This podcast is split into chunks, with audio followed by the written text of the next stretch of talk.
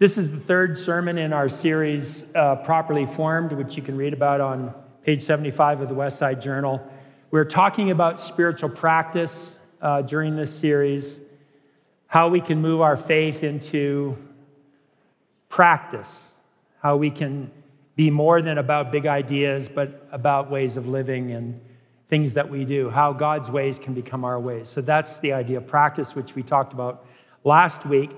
And I'm choosing to do my part of this series by talking about three present, what I'm calling diseases, things that are probably troubling our spiritual lives to some degree, which I have experienced in my own soul and life, and the ways that we can overcome these through practice and orientation of attitude.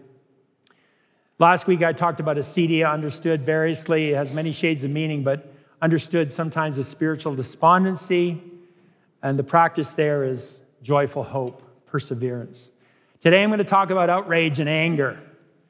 And I'm going to say that surprisingly, beauty is the way that we overcome these things, this sense of anger in ourselves the practices of beauty, in recognizing beauty, treasuring it, making things beautiful. And then next week, I'm going to talk about forgetfulness, and I'm going to talk about the practice of storytelling, which has become very important to me over these past few years. Uh, even after I left Westside, I sort of immersed myself in storied ideas. So I'm going to talk about that next week.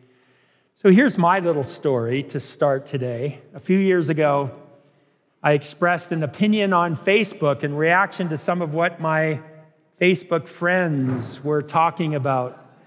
And the issue will remain unnamed Voldemort, he, he who shall be unnamed.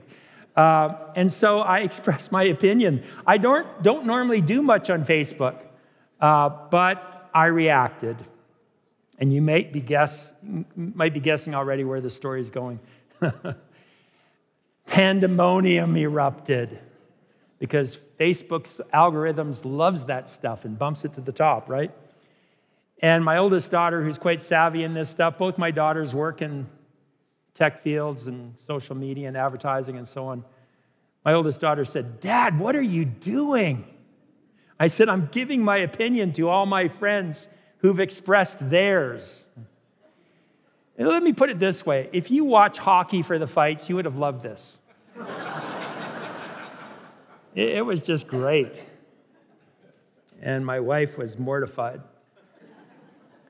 And my own family came after me my siblings, my cousins. Um, isn't kindness related to, word, related to the word kin? I think it is. Well, it didn't exist in this case. They were outraged at me. How can you say this? And we went back and forth, and then after a few days, I shut down the conversation. And then, after a few days after that, or a few weeks, I actually backed right out of Facebook. Do you know that Homer Simpson meme where he backs into the hedge? you all know that. That's what I did. That's my little story. So I've thought about my little Facebook moment since then, and it confirms really what social observers are saying that that anger seems to be on the upswing, and we're cultivating it actually in our, in our public spaces, our online spaces for sure. And it's infecting our, our common life, our politics, our home life. Our identities, our opinions are all being shaped by grievance, outrage, anger. You know, anger is this recognition that something is wrong. And there are things that are wrong. But anger is often imprecise, isn't it? We can't always locate the proper source of what is wrong. We often get mad at the wrong things in the wrong way. I think that's what I've experienced. Maybe we should have all been angry in that Facebook spat, not at the thing we were angry at, but at the way we were doing it and the way we were being processed into anger and reaction. Maybe the problem was actually deeper than what we knew, deeper than what we could see in that moment. You know, we're not good at self reflection, are we? We're just not. And since I'm plainly not the problem, the problem must be you. right? And so the pointing finger. But how seldom anger makes things better? And how often anger defeats us? So consider these lines of thought then. Anger is, is a normal, maybe even often a proper reaction to what is wrong, to the sense that things are wrong. You know, we'd be completely deficient as moral persons if we did not get angry at injustice or abuse or lies, right? Anger then lies in our moral sense. And it's true to say that even with all the redrawing of morality in our time, moral lines are being redrawn all over the place. The one thing we're not giving up on is the sense of justice and fairness, because it's so much part of us, right? But having said that, discerning the actual wrong is often hard to do. So we sense something is wrong, but what is wrong? and often the wrong lies deeper than, than what we can see or even that we're conscious of. The wrong might lay in a system or in a pattern of thought. And the wrong might actually be in ourselves. So we get angry, rightfully so, because we sense something's wrong, but what should we be angry at? And it's hard for us to be angry in a helpful way. That's the third line of thought there. We tend to sin in our anger. Our anger explodes, right? And it becomes hurtful, it becomes destructive. And we know that it's possible to channel anger into something positive. We see examples of that. It's possible to do anger righteously, but we just have a poor batting average in this regard. And lastly, there, I say that anger cannot be our permanent state. That's simply the case. We cannot afford to get stuck in it. My sisters uh, say, and I was the oldest, uh, my two younger sisters say that I was a complete grump in my teen years. In around 14, 15, 16, not nice to live with. I, I, I don't remember any of that, actually. um, and mom would tell them, uh, Donna or Diane, go wake up Bob. He's sleeping in too late Saturday morning. You know, it's probably 11 o'clock now. go wake him up and uh, they would defer and they would beg, it off, beg off waking me up because they said I would yell at them or throw something at them, you know. And so that was me at times. And uh, the key, though, is not to get stuck in that, not to be permanently angry. Some of us get stuck in our anger, we forget what it was that precipitated our anger. We're just now venting, we're just casting our anger at whatever comes our way. So, Jesus got angry. We know that. Several times in the Gospels tells us that Jesus was angry. Mark chapter 3 is one instance where Jesus goes to the synagogue on the Sabbath and his opponents, the people that are very suspicious of him, are watching him closely. And he meets a man with a shriveled hand, which probably suggested that man was ashamed of his deformity, probably hid it. And uh, and they're watching him very closely. Would he heal again on the Sabbath? Which to them was breaking God's law of doing no work, right? And so they were angry at Jesus because he was contradicting the traditions, their ways, their chosen ways. Angry enough, in fact, to kill him. And Jesus himself gets angry in that, in that scene in Mark 3. He's angry at their twisted state of thinking. He's angry at that they can call something so beautiful and, and good wrong and sinful. He's angry at their stubborn hearts. I would say that Jesus properly locates what is wrong. it's, in their, it's in their pride that's trapped them, it's in their blindness that has, that has disoriented them. So I would say that Jesus properly and clearly sees what we ought to be mad at. And you know, that for us takes a while often. It takes, takes some time. It often requires assistance and probably humility to see properly at what we ought to be mad at. But here's what happens in this story Jesus then channels his anger in a positive and helpful way. He heals the man, he, he mends, he heals, he doesn't tear or disrupt or break. his energies go into that which heals the world. The scriptures counsel us then, in your anger, do not sin. That's a famous line from Ephesians 4, which is an interesting way to say it, right? In your anger, do not sin. But few of us do that well. Perhaps at this moment, we're realizing that maybe our anger needs rehabilitation of some kind, that there is a more beautiful way to address what is wrong in the world than the expression of sinful anger.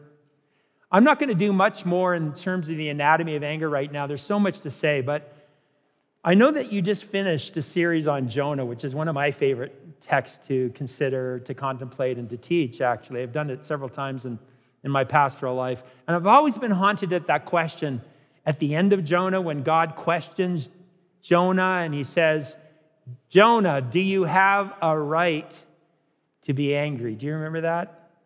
David taught that series here. And Jonah thought that he did have a right, didn't he?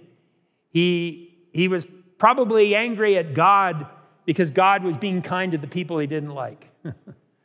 and he might have also been angry at how things had turned out. You know, he'd preached that Nineveh would be overturned, and it was, but just not in the way that he thought it would. So he was probably humiliated.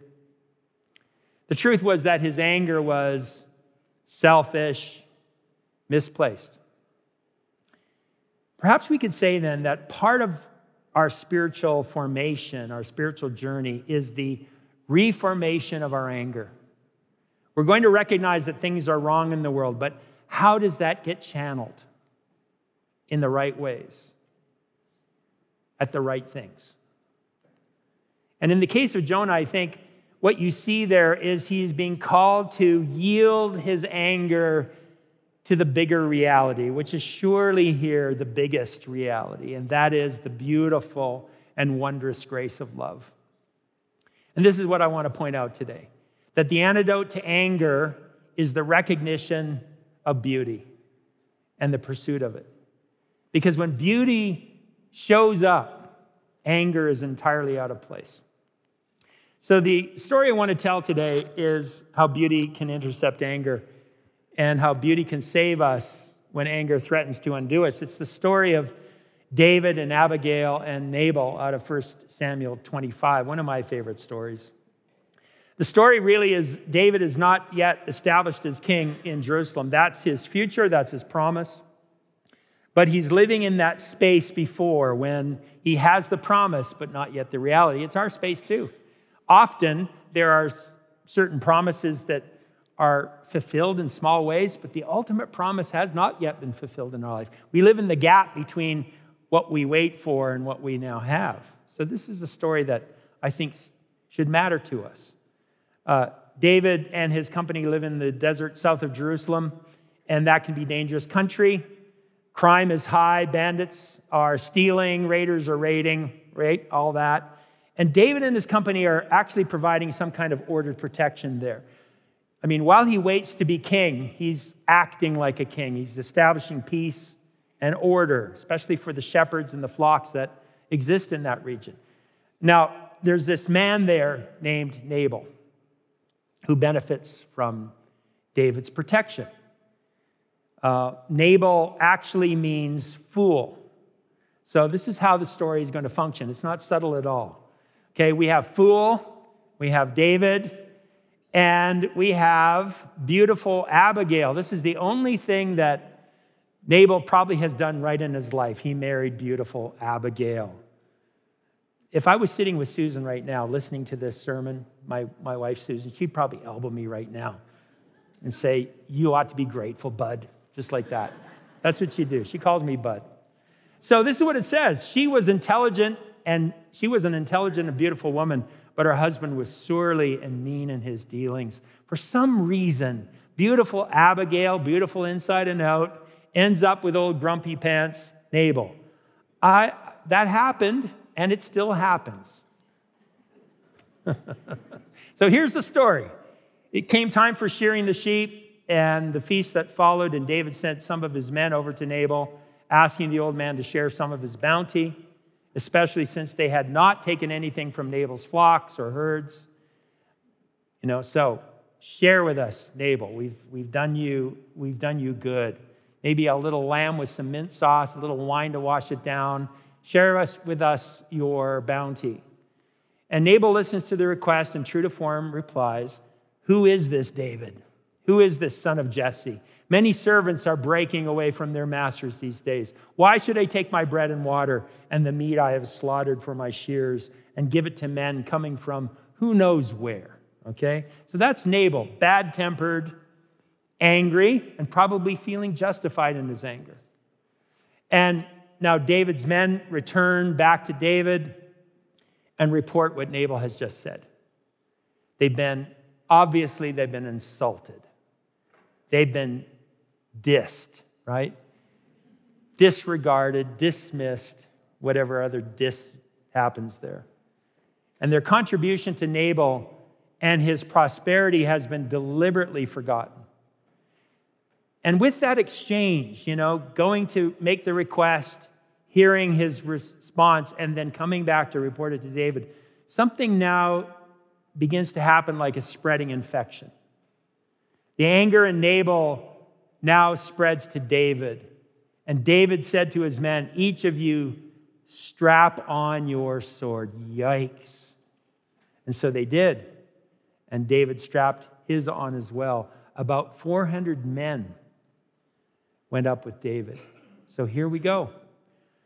The infection of anger from Nabal has now spread to David and his men.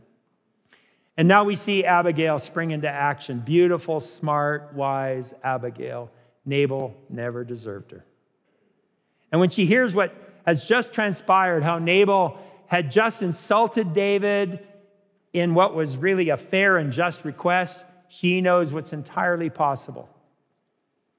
And she knows that without action, this is not going to end well for anyone. Abigail acted quickly. She took 200 loaves of bread, two skins of wine, five dressed sheep, five seahs, that's a lot, of roasted grain, 100 cakes of raisins, and 200 cakes of pressed figs, and loaded them on donkeys. And then she told her servants, Go on ahead, I'll follow you. But she did not tell her husband Nabal. So, in the face of such danger, action was required because sometimes actions are required, right? And Abigail acts. David is already on the warpath by now in that kind of self pity that rage is known for. There's kind of this selfish, you know, licking of the wounds and feeling sorry for oneself. We've all experienced this. And anger, in that sense, enters in kind of, into a kind of unreasonable reason. It has its own inner dialogue, but it's not connected to anything. I would call it temporary insanity, right? We know what this is. So let's pause and think for a bit. When we feel that something is wrong, especially if we feel mistreated, it's easy to fall into this kind of blindness where we lose a sense of proportion, right? And that's the moment when we can do and say reckless things. We call it blind rage, right? When we're in a state where we can't see life very well. We don't see our present properly, and then we somehow lose connection with our future. Blind rage. It's been useless, said David. All my watching over this fellow's property in the wilderness so that nothing of his was missing. He has paid me back evil for good. And this is where uh, it's appropriate to question. When we say such things, doing good is useless, David, right? David, in his blind rage, just swears revenge. That's all he's thinking about right now. And just as David is saying this, along the trail comes Abigail riding her donkey with her, with her servants and the donkeys loaded with foods of all kinds, all that they'd asked for, the feast that they wanted. But what she wants is to make sure that David and Nabal are kept from their prideful anger and from the immense harm about to fall on all. So she's descending into a ravine, and David and his men are entering the ravine on the far side, on the other end, and they meet. on the road. And Abigail gets off her donkey and begins to plead with David. Let me speak to you, she says. How often rage can't be spoken to, right? But here's how this story works, I think. Um, this is the fine art of storytelling. So, again, we have David, the future king, the man with a promise and a future, and we have Nabal, the old fool who's just angry at the world. And here we have beautiful Abigail. We're meant to see beauty as part of this story. It's not hard to figure out the reason why David listens. Abigail is a striking vision. I mean, we, that's what we, she's a beautiful woman bringing donkeys loaded with good food. I mean, that will get to every man's heart, right? She's good looking with good cooking. I mean, that will do it. So, if you're understanding how the story works, okay, David with a future, Nabal the fool, and beauty now comes along. And when beauty speaks, it's time to listen. And David listens. And Abigail says, Please pay no attention to that wicked man, Nabal. So here's the reasoning that she does. This is the problem, right? We get seized by an insult or trapped by some kind of injury, and we're paying attention to the wrong rather than who we are and where we're going. Now, let's not be naive here. When we enter those moments when injury comes, we're inevitably going to pay attention to it. Of course, we will. But can we be intercepted by reason? What kind of reason will we be listening to? And she speaks about David's future. The Lord your God will certainly make a lasting dynasty for you. David would be king one day. And Abigail reasons with him that this act of revenge against grumpy old Nabal would only wound his conscience and stain his soul. It's not worth it. Anger expressed sinfully only brings regret. We all know this.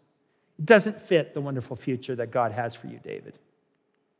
So David has stopped right in the middle of on the way to expressing his rage.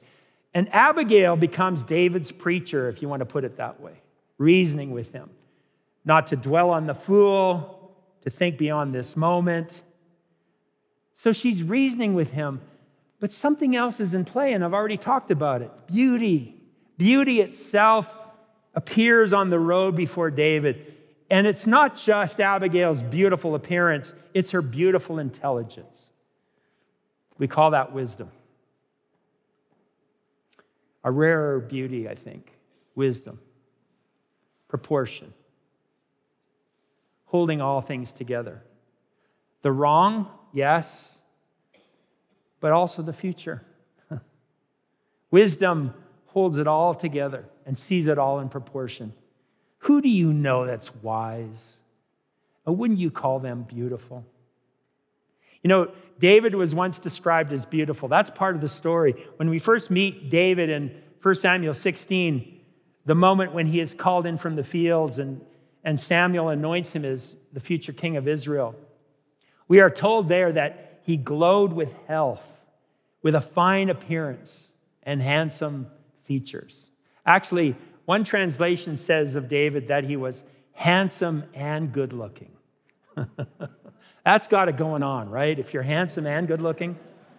So David once was that, but right now he's just plain ugly, right? He's disintegrating into pettiness, he's losing his way. But in that ugly state, just now, graciously, David is intercepted by beauty. What has just now come to stand in his way and to call him back to another way is the recognition in his own heart of what is better than revenge beauty itself. All that Abigail speaks is so beautiful, so full of wisdom, but full of the aroma of God, right? And I can imagine that when Abigail is speaking, and in the story, if you read it, 1 Samuel 25, you'll see how much time it's taken for her words. As she speaks, it must have been something like an operation on David's soul, on his heart. Beauty was working its magic, calling him to another way. How will David respond? So I read from the Message Bible here. David said, Blessed be God, he sent you to meet me. And blessed be your good sense, your wisdom. Bless you for taking charge of looking out for me, your actions. A close call. If you had not come as quickly as you did, stopping me in my tracks, by morning there would have been nothing left of Nabal. You know, as we follow the story of David forward, we realize that he is no perfect specimen. We know that about King David. He's capable of great sin.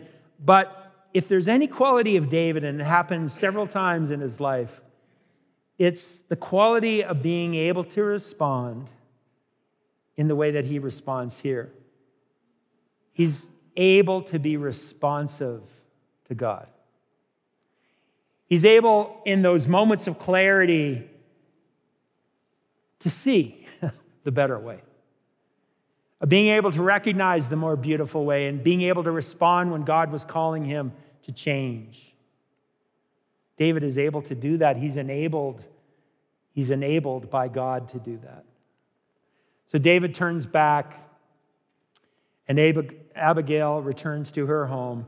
And later, when David hears that Abigail has become a widow, he marries her. That's our happy ending. It's a little more complex than that, but I won't get into the details.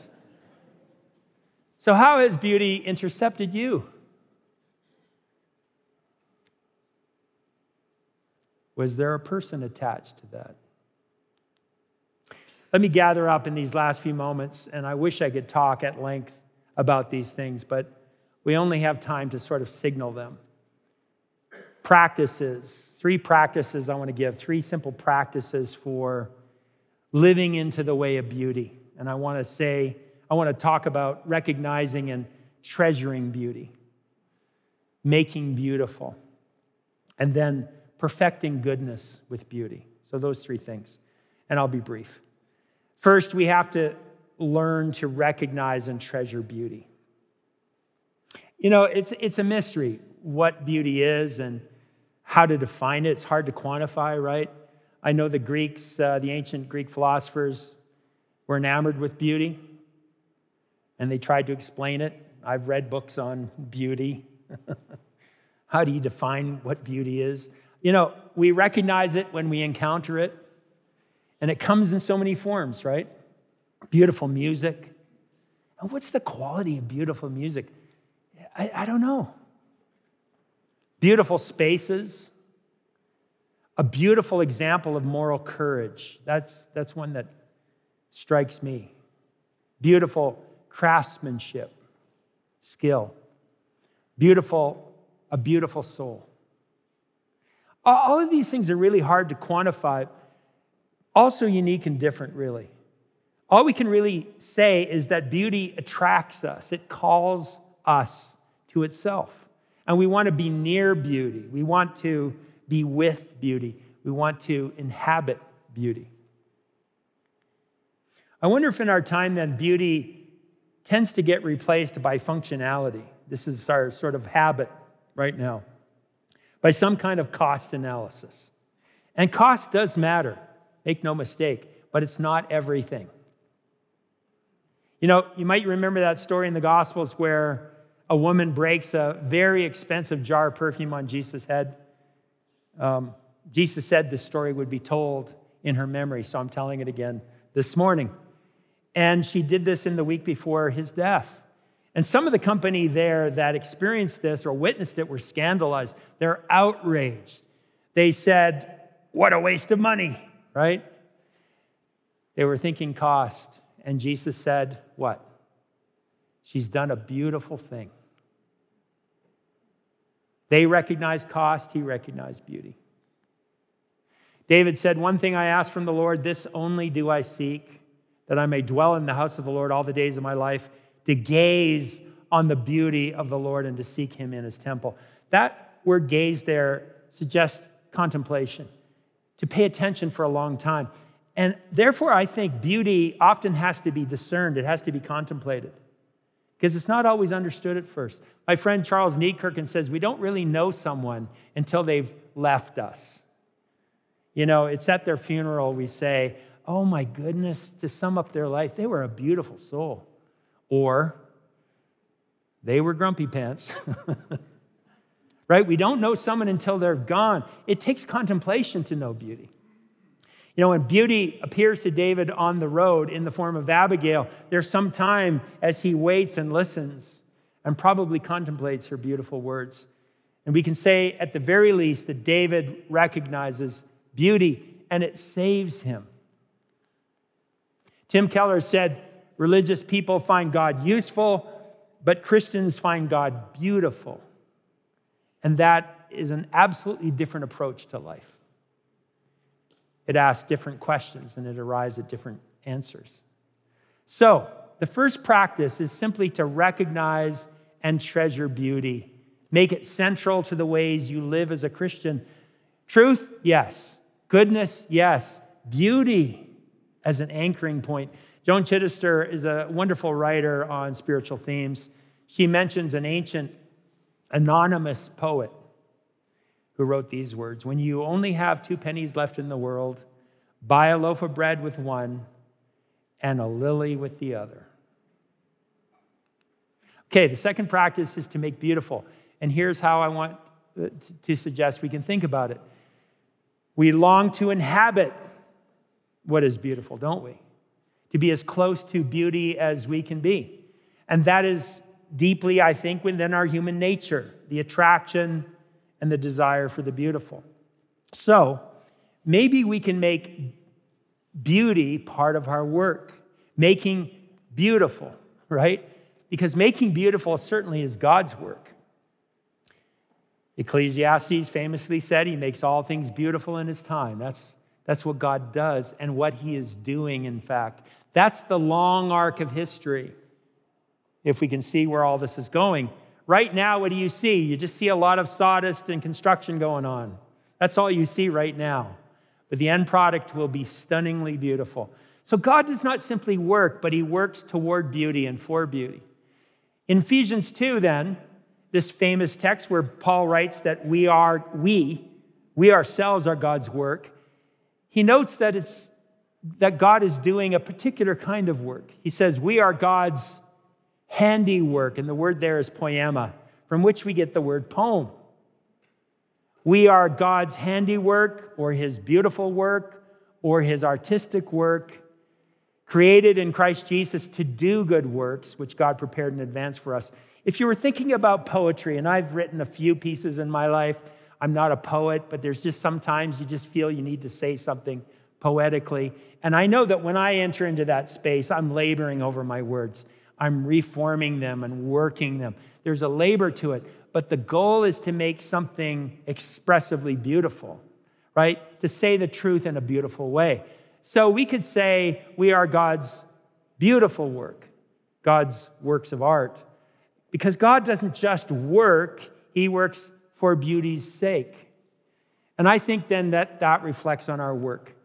To be a reflection of how God works is to make things beautiful. I came across this story just this week on the news, and it just moved me. I was, I, I this was, I read this on, I, I saw the, a little video piece actually on this on Friday. This is Shamaim Harris, also known as Mama Shu, who is transforming her Detroit neighborhood one little piece at a time. She lives in a really blighted area in Detroit. Um, there are there are swaths of Detroit where it's just it's it's just fallen apart, right? The car industry laughed, people laughed, then things fell apart, and then crime exploded. And so the story of Mama Shu is that she actually lost two of her sons in Detroit. And she said her grief or her anger was unbearable, she said. And then she said, but she, the morning after one of her sons died, she got up the morning and she said she dreamed of living in a more beautiful place. So she started to fix things up as best she could. And she, she asked about the price of a house. And apparently, in that neighborhood, I don't know if it's still true, but you could get a house for $5,000. Imagine that. but they're fixer uppers. um, she somehow scraped and saved and got people working together and she started buying up properties and houses. Her group now owns 45 houses and pieces of property over several blocks. They've actually created a house called the Homework House for the kids.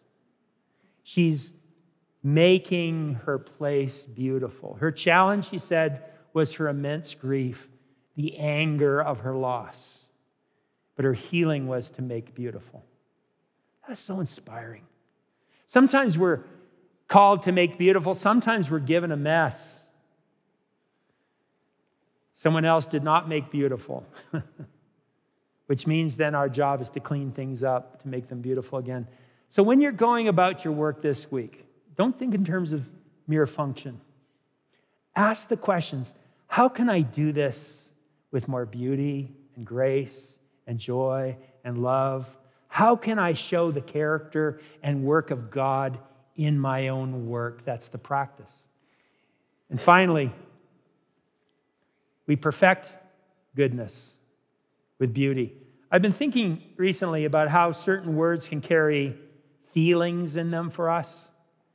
We know the meaning of words. We have our Christian vocabulary, God and Bible and salvation and heaven, and we have our vocabulary. You know what's an int- more interesting question?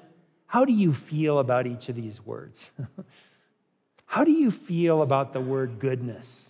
I, I knew someone actually who said that they had disconnected from the word love because when they were growing up, their mother would say, I love you, and then there was always some kind of requirement or abusive behavior that would follow. And the word love got ruined for him. How do we feel about the word good? How does it strike you? How does it feel to you? I wonder if it's been kind of squished into a caricature of, a caricature of correctness in our time. Like, like, like my experience in grade one with the principal, okay? In grade one, I kept getting in trouble. I kept breaking the grade one rules. I wasn't supposed to go there, and I went there. Whatever happened. And I, I got sent to the principal's office, which was an absolutely traumatic thing for my six year old self. And there I was made to conform to correct behavior, the rules, Bobby, right? And there was the principal, the enforcer of correctness. And I suppose he was good in one sense because he, he knew the rules, but I saw nothing charming in that guy. Goodness and loveliness were not we're not together in him. So, what does Jesus mean when he calls himself the Good Shepherd in John 10? Does he mean that he wants to keep his sheep on the straight and narrow? I believe in morality, but is morality all there is to goodness, correctness? And here's where we need to see how goodness is perfected by beauty. The Greek word actually is kalos there, I am the good, the beautiful. Kalos in the Greek mind was, was goodness in all its ways that we could understand it, purity, but adds a strong sense of beauty in the idea of kalos. So we could say, when Jesus says, I am the good shepherd, he is saying, I am the beautiful shepherd who lays down his life for us. And that is where goodness stuns us, doesn't it? It un- almost becomes incomprehensible because it calls to us with its beauty. It's not merely being correct. And this is what we are to learn, I think, and to practice because all of our good morality, all of our good behavior, and good opinions, and the good agendas that we take on all of that kind of goodness is somehow only partially good. It only carries a veneer of goodness. And it isn't the real thing if it's not also beautiful. Goodness that's only correct is not good enough. Paul writes, finally, brothers and sisters, whatever is true, whatever is noble, whatever is right, whatever is pure, whatever is lovely, whatever is admirable, if anything is excellent or praiseworthy, think about such things. Let's pray.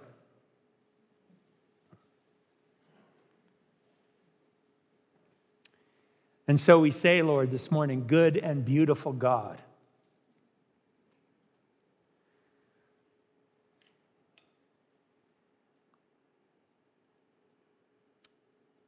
We need to gaze on your beauty. As we thought about David this morning, how beauty saved him from his own ugliness, how he was intercepted by beauty on that day. Perhaps today, for some of us, we've been intercepted.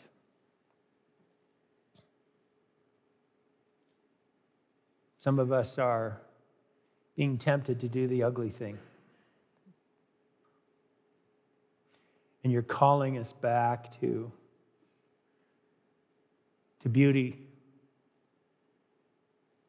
to somehow reflect the beauty of our Good Shepherd.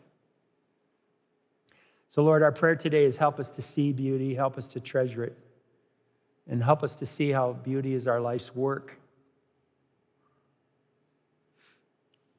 And we ask that you'd help us contemplate the beauty of the Lord in this time we live in when so many are angry and we ourselves are tempted to be angry. Help us to recognize with clarity what is wrong, yes, but help us to also live in hope when all shall be made lovely again. We pray these things in Jesus' name, for Jesus' sake, and for our home, for our own wholeness, we pray. Amen and amen. Let's stand together. You know, I really appreciated you receiving me back so kindly. It's wonderful to be with you. Next Sunday, I'm going to be talking about the problem of forgetfulness and how we need to tell our stories. And dads, you can begin today. Tell your stories because your kids want to hear the stories you've told many times. so may the Lord bless you and keep you. May the Lord make his face shine upon you and be gracious to you. May the Lord turn his face toward you and give you peace. Have a wonderful day. God bless.